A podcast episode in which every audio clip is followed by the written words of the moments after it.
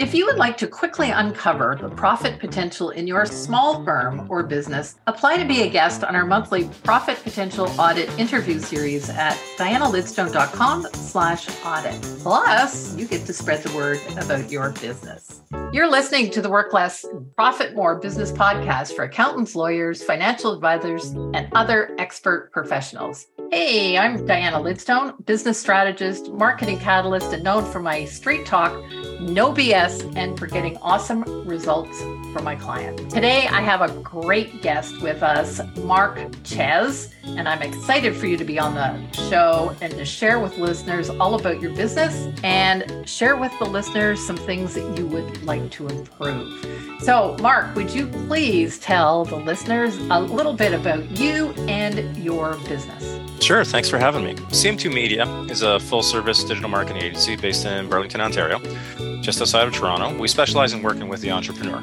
You know, we love working with the key decision makers of organizations in order to make major impact with their business, whether that be through profit, sales, social media metrics, whatever it may be. You know, we love to make things move pretty quickly, you know, to work with the people that can make those decisions happen fast. We do everything from like our ideal clients, we'd start off with strategy, then go into a full website revamp based on that strategy then go into the tactics. And those tactics would be based on what we found out through the strategy from where their business should be working in most, you know, and to how we can drive that business through whichever those tactics are. Very cool. Very cool.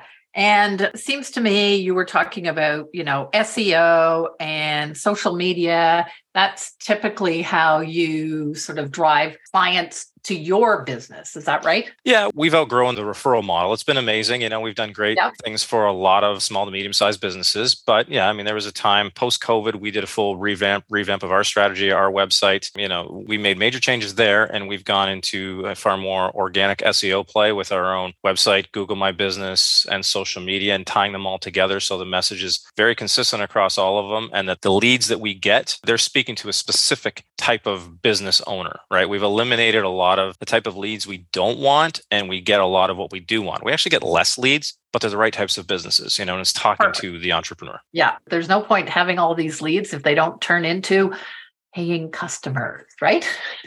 they take up too much time. Too. Yeah, oh my goodness, oh my goodness. Yeah. So, listeners, just for your information, Mark and his company, all that contact information will be in the show notes. And uh, Mark, don't worry about taking notes. I've got like three pieces of paper here and I'm making notes right, left, and center. So That'll be great. Okay, here is the $64,000 question. If we were having this conversation six months from now and everything was going perfectly for you in your business, in other words, we get out the magic wand and we wave it, what would your business look like and or what improvements would you like to see in your business? I think it'd be best to start off at the improvements, you know, just by discussions with other business owners, natural growth patterns and things like that. We're in a place where we went more to a full-time worker model post COVID. It's worked out very well. However, you know, their growth has issues. And part of this would definitely be in processes, documentation, you know, a lot of what I'd say the HR side that simplifies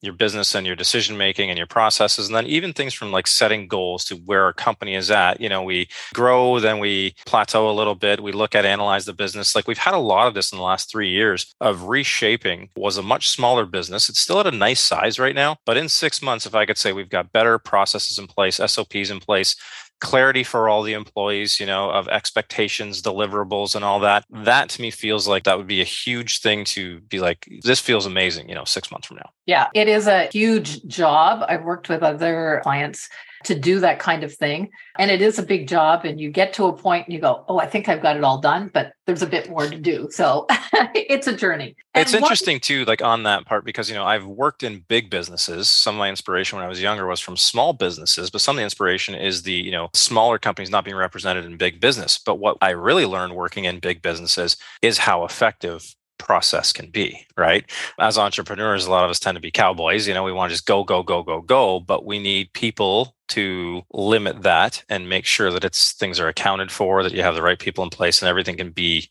taken care of.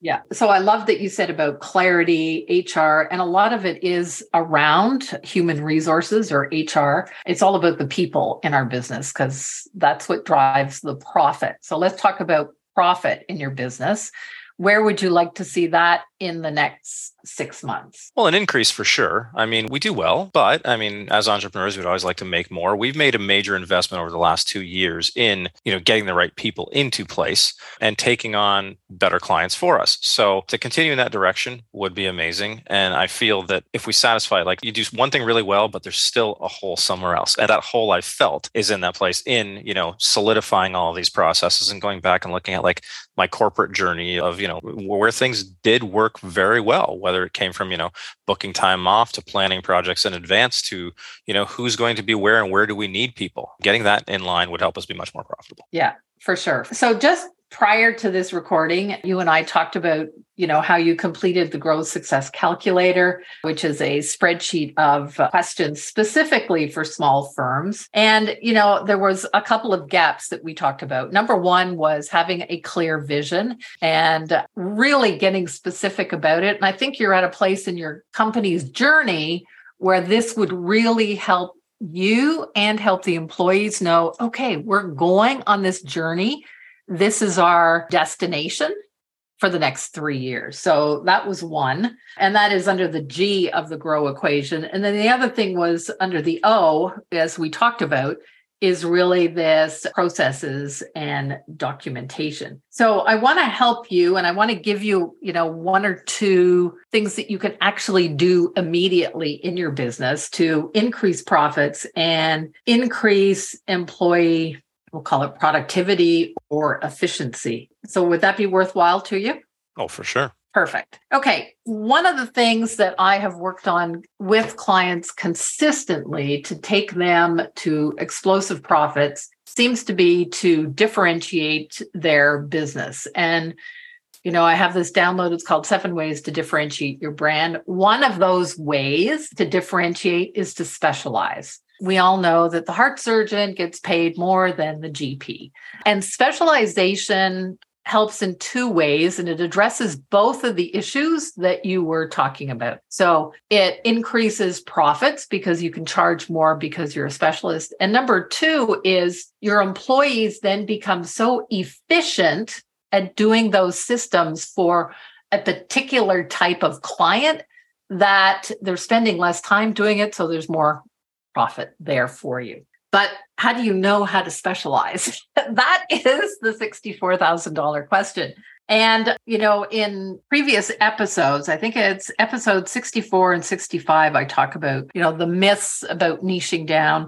And in episode 71, I talk about the million dollar question. And the million dollar question is five simple words Why should I choose you? And by being a specialist, it really does differentiate you. So, if you're with me here, Mark, I'd like to suggest that you do a little analysis of your best clients. And by best clients, I mean those that you know bring you joy those that pay you well you know all those good things that we want from our best clients but it could also be like customer lifetime value so it's not that they bought a website and then they disappeared right? And i don't think that's your typical client. You probably get them in you do the strategy and the website and and and and. That's correct yeah. Correct okay. So by taking sort of an analysis and you know look at the client name what type of business are they in? So you could look at industry for instance and i think i saw that you did like some dentists what other types of industries? there's a lot of mm, our wheelhouse is mostly b2b service based or not for profits okay. we don't deal much in like retail or e-commerce at all okay so even if you took service based and you went further and you went deeper into that, you would find that there's a whole lot of business out there for specific. And I'll give you an example. I have a client who is a lawyer. She came to me and her profit margins were minimal. Okay. And one of the things that we did with much reluctance from her and her team was for her to specialize as a lawyer specializing for real estate investors. And when I said to her, I said, So, how many real serious real estate investors do you think there are in the province of Ontario? I said, Do you think there's enough to take your business from six figures to multiple seven figures? And she said, Yes. So that's the type of thing that specialize in. It could be an industry or it could be a size of a business. So it could be dentists or it could be, you know, under 100 employees or under 50 employees or it even could be that you're going to specialize in SEO for construction companies as specific as that. I mm-hmm. also mm-hmm. worked with another client who was a bookkeeper, and she said, okay, they have to be incorporated and they're in the construction industry. Really, really niche down. And she got really clear on what the qualifications for those companies were. And so by analyzing those, so client name, business type, problem that they came to you with, like what was the problem, and then what you did, and then the last column would be like customer lifetime value. Once we usually do a analysis like this, something pops up and or if you're talking with your top managers they might go you know we really love working with those dentists. I'll say dentists it could be anything right? Mm-hmm. or you know maybe you really like nonprofits and you there, that's the avenue that you go down yeah, there are definitely some commonalities in who we really like. And we keep a client ranking list, and there's a categorical criteria on it, but it's not just financially based. You know, there's yeah. the love, there's the passion, there's the legacy, like sure. how long they've been in business. Yep. Are they a go getter? You know, what's the cooperation level? You know, all of these things that blend into what is a formula that says you're an A list, B list, C list, D list, E list. Perfect. Right? Perfect. Okay. So you've got your A list. How many, do you know how many clients you have in your A list? Nine. Nine. Commonalities? There definitely are some. You know, th- uh, talking this through a little bit, thinking through as you're as you're saying some of these things about specializing down, or what are commonalities, or where are even I look at like growth trajectories. You know, where yeah. are things going? Digital marketing is is an ever moving space, and yeah. you know, if you were doing the same things five years ago now, like you'd be a dinosaur.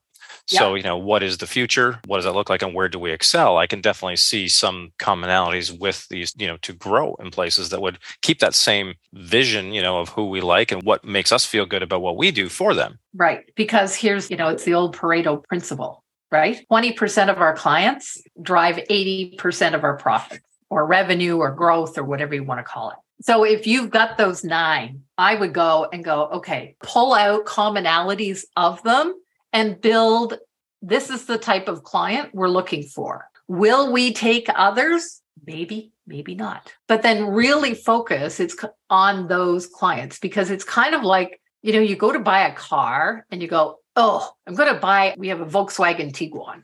Okay? And you never see any out on the road until you decide you're going to buy that Tiguan.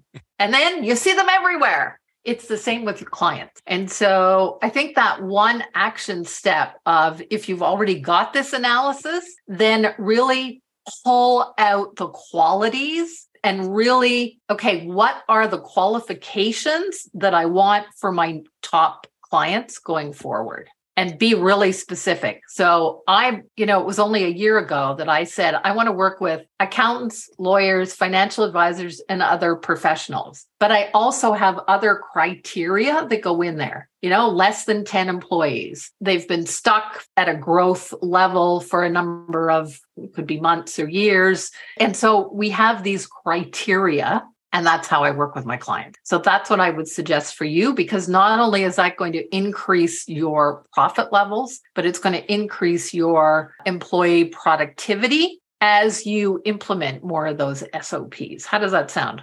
It sounds amazing because I've already got a lot going on, the ideas, the implementation, even what it is, because there are some commonalities. There's even some passion and things from my past that pop up that are like, I really do love this, and this is why we're going in this direction.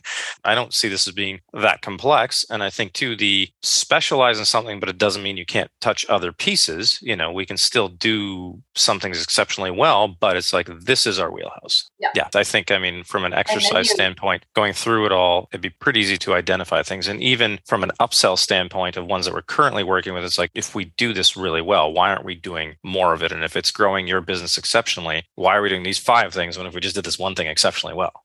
Exactly, exactly. And that's what, you know, I see you getting passionate about it. That's what, that's what I love to see because sometimes we lose that passion in our business. And uh, because, you know, we're squirrels by nature, right? In digital marketing, there's an interesting element of you know kind of despecialization is it? But it's like you want to make sure you from a brand standpoint you want to take care of everything you possibly can so that the message is consistent everywhere right? Right. But it's like but why does it need to be everywhere? Do they need to be doing these things in all places? Or what is the best place for that? Yeah.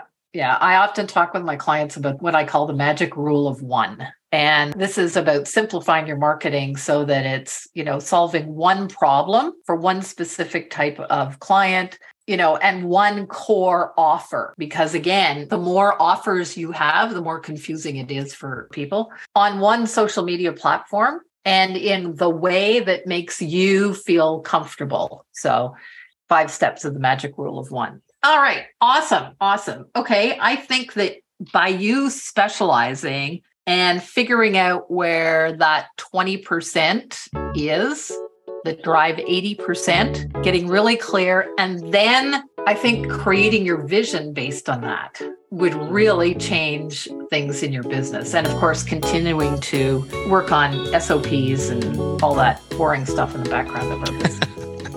it's just interesting as you say this though. It's like then all these other things start coming up about yeah, what, yeah, yeah, but what if this but what if that but what if no, no, no, no no yeah i know. 40 years of working with entrepreneurs i know where the minds go squirrel.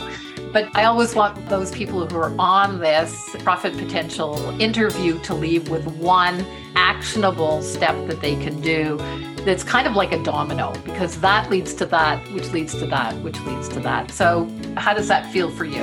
Oh, I feel like I'm ready to. Good. Awesome. Good. Okay. All right.